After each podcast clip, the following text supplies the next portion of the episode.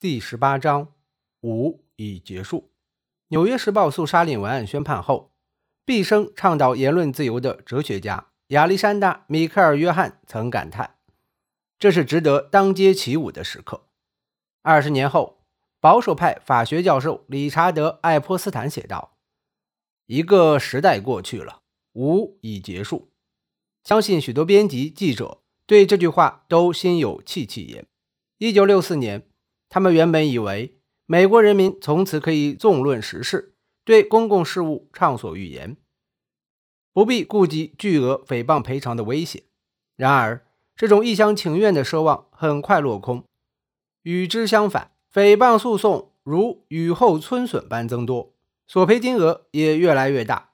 一九八四年，罗伯特·伯克法官曾感叹：“过去几年来，诽谤诉讼如潮水般递增。”诉讼金额随之暴涨，媒体受到重重威胁，不得不加强自我审查。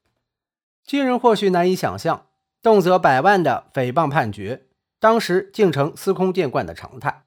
过去，法院只不过判令《生活》杂志赔偿詹姆斯·希尔三万美元，布莱克大法官就警告说，这样的判决将对媒体产生震慑、阻吓效果。从此，他们将再不能以生动易读的形式报道新闻。如今，威胁到媒体的可是五百倍于希尔案的赔偿金额了。伯克法官撰文示警期间，前怀俄明州小姐因怀疑阁楼杂志刊登一则小说中的性感艳星影射她，将杂志告上法庭。陪审团判阁楼赔偿她两千六百五十万美元。随后。华盛顿邮报因报道美孚公司总裁威廉·塔沃拉里亚斯把儿子安排进一家与美孚素有业务来往的船运公司，被陪审团判罚二百零五万美元。虽然这些判决最终都被上诉法院撤销，但之前的讼争已给媒体们造成巨大负担。比如塔沃拉里亚斯案中，华盛顿邮报的编辑、记者们。为准备出庭应诉，竟耗费了数周时间。塔沃拉里亚斯当时估算，此案一审打到最后，自己预计会支出一百八十万美元律师费。相信《华盛顿邮报》的花费也不会低于这个数目。诽谤诉讼中，被告花费之所以陡增，完全是沙利文案判决导致的意外结果。最高法院指出，被告唯有在明知报道内容有误。却罔顾真相，执意刊出时，才能被判处赔偿。如此一来，诽谤诉讼原告必须挖空心思探知媒体刊出报道前的决策经过。其实，还有什么办法比直接质问媒体更便捷呢？所以，在这类案件中，律师必须竭尽所能探究事实。比如，一家广播公司播出某条信息前，是否曾怀疑其内容的真实性？却未采取任何措施核实。编辑记者向来厌恶外人介入采编流程，而外人的范围并不仅限于律师。任何争议性议题刊登播出前，采编者都会拿捏材料、选择重点、把握尺度。新闻从业者们相信，若外人插手此过程，并对采编行为指手画脚，将使他们无法自如工作。问题是。如果外人不介入采编过程，他怎么可能发现媒体明知真相却置之不理呢？媒体是否有权拒绝外界索取采编信息呢？赫伯特诉兰度案给出了答案。安东尼·赫伯特上校是位越战老兵，他对外宣称自己因揭发美军屠杀行径，多次受军方迫害。哥伦比亚广播公司 （CBS） 电视台。为此制作了一期名为《赫伯特上校的交易》的节目，质疑上校声明的真实性。赫伯特上校怒不可遏，起诉 CBS 制片人巴里·兰度诽谤。上校的律师向法庭提出申请，要求调取 CBS 的原始素材和母带，以了解节目制作方掌握了哪些素材，以及如何权衡取舍、剪辑制作。CBS 当然不愿配合，并据理力争。说这么做会威胁到节目编导，进而导致沙利文案判决所竭力防止发生的媒体自我审查。一九七八年，CBS 最终在最高法院输了官司。怀特大法官主笔的法院意见指出，根据沙利文规则，公众人物和政府官员对出版者是否罔顾真相负有举证之责。如果他们不能证明出版社明知故犯，就无权索取诽谤赔偿。既然如此，诽谤诉讼的被告当然有义务满足赫伯特上校的要求，向他提供与节目相关的诸种素材。布伦南大法官虽然发布了异议意见，但也感叹，这的确很不公平。既然规定原告只有在证明被告罔顾真相的情况下才能获得赔偿，怎么可以禁止他们探知被告的意图呢？赫伯特案的判决结果再次令诽谤诉讼的费用水涨船高。从此以后，只要原告们负担得起额外调查的费用，他们就可以启动对媒体报道采编决策过程的调查。本来，就算被告允许原告开展调查，也不意味着原告就高被告一筹。许多原告律师曾就此问题抱怨受到大型报业集团的威胁。赫伯特案的判决进一步强化了原告的举证权。一九八六年。联邦第二巡回上诉法院驳回赫伯特上校的诉讼请求，最高法院亦拒绝再次复审此案。截至此时，制片人兰度共出席过二十八次听证会，涉及二百四十份证物，相关文字记录长达三千多页。此外，他不得不交出全部节目素材和采访母带。一九八二年，即本案终结前四年。根据参与节目制作、同样是本案被告之一的著名主持人麦克华莱士的估算，CBS 为此案支付的律师费用大概在三百万到四百万之间。CBS 与其他传媒大佬当然担得起诽谤诉讼的巨额费用，但是对那些规模较小的媒体而言，诽谤官司就是把他们往死路上逼。如草是威斯康辛州麦迪逊市的一份月报。主要报道奶业市场行情，发行量不过一千三百册，采编和发行业务都由彼得·哈丁一人承担。一九八一年，纽约州雪城的一家奶业公司因如草上刊登的一篇文章，将杂志告上法庭，并索赔两千万美元。幸运的是，一年后，雪城一位联邦法官驳回了原告的诉讼请求，但是那一年间。哈丁耗费了四个月的时间在这起案件上，他不得不在麦迪逊市与雪城间往返五次，复印了上百页卷宗，并为此花费了两万美元，其中大部分是律师费。与现在诽谤诉讼动辄百万的花费相比，这笔钱不但不算多，反而少得可笑。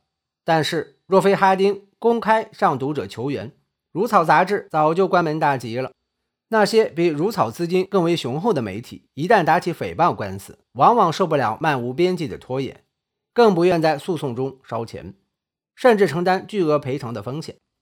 所以，他们多半会选择庭外和解。《华尔街日报》内部曾有政策，拒绝在任何诽谤诉讼中庭外和解。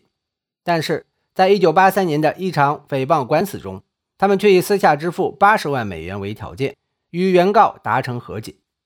当然。这类妥协只是插曲，《华尔街日报》并未因此放弃对重大选题的调查报道。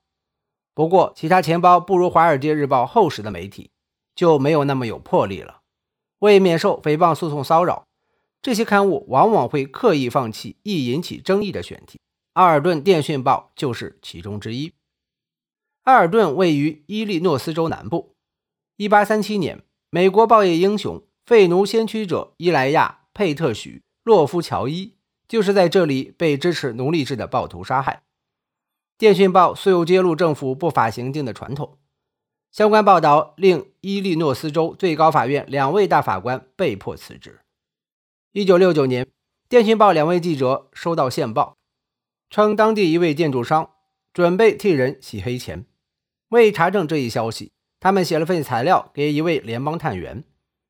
这位探员将材料转给当地一家联邦银行监管机构的负责人，后者迅速切断了建筑商的贷款信用额度。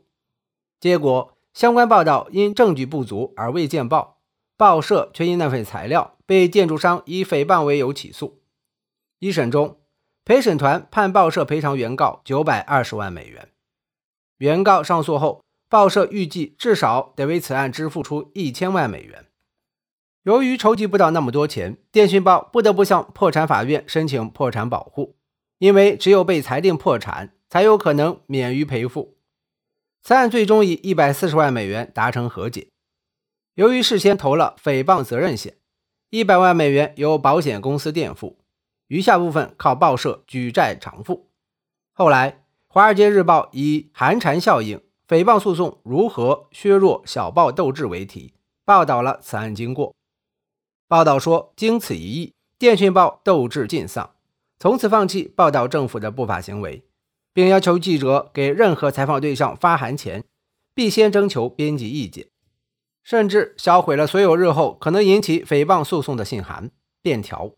一次，有人向《电讯报》爆料说，当地一位警长涉嫌滥用职权，编辑不仅放弃这一选题，还语重心长地告诫记者：“这次还是让别人去冒险吧。”诽谤诉讼的威慑作用，以一种非同寻常的方式体现在。科斯塔·加华斯执导的电影《失踪中》，这部影片改编自托马斯·豪瑟的纪实作品《查尔斯·霍曼之死：美国的祭品》。查尔斯·霍曼是位年轻的美国作家，他于1972年来到智利，打算写一本关于左翼总统萨尔瓦多·阿连德·葛森斯的书。不久，阿连德政府被军事政变推翻，几天后，霍曼也消失了。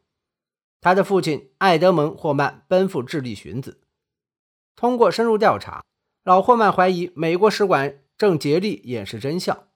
他由此深信，儿子是因获悉美国政府幕后操纵政变的阴谋才遇害的。几周后，查尔斯·霍曼的尸体被发现。老霍曼将包括国务卿亨利·基辛格在内的诸多官员一并告上法庭，要求他们对儿子的死负责。豪瑟的这本书基本是以艾德蒙·霍曼的视角展开叙述。电影由杰克·莱蒙与西西·斯派塞克主演，情节动人，张力十足。电影还未下线，美国国务院就史无前例地发布声明，谴责此片。查尔斯·霍曼失踪时，担任美国驻智利大使的纳萨尼尔·戴维斯与另外两名美国官员提起诉讼，将原作者豪瑟、导演。科斯塔·加斯华和电影发行方环球公司、原著精装版发行商哈考特·布莱斯·乔瓦韦诺奇、平装本发行商赫斯特集团一起列为被告，索赔金额高达一亿五千万美元。纳萨尼尔·戴维斯宣称，电影以近乎诋毁的方式指责我们与智利人沆瀣一气，杀害了查尔斯·霍曼。尽管第一修正案保护美国人自由讨论诸如政府在智利政变中的角色等公共事务，但是诽谤诉讼的威慑效果还是很快得以显现。一九八二年，赫斯特集团将豪瑟的原著再版，并借电影之春风将之更名为《失踪》。这本书也很快成为畅销书。但是政府一九八三年提起诽谤诉讼后，出版商迅速决定停印此书。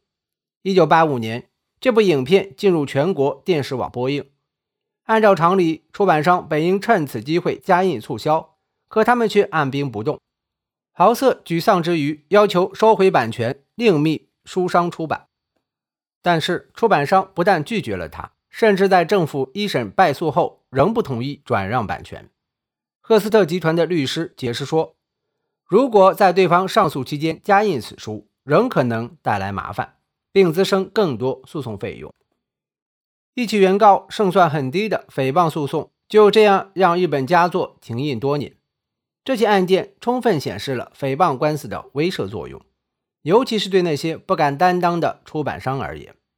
所以说，不是法院，也不是政府在打压此书，是出版商自己在吓自己。《纽约时报》诉沙利文二十年后。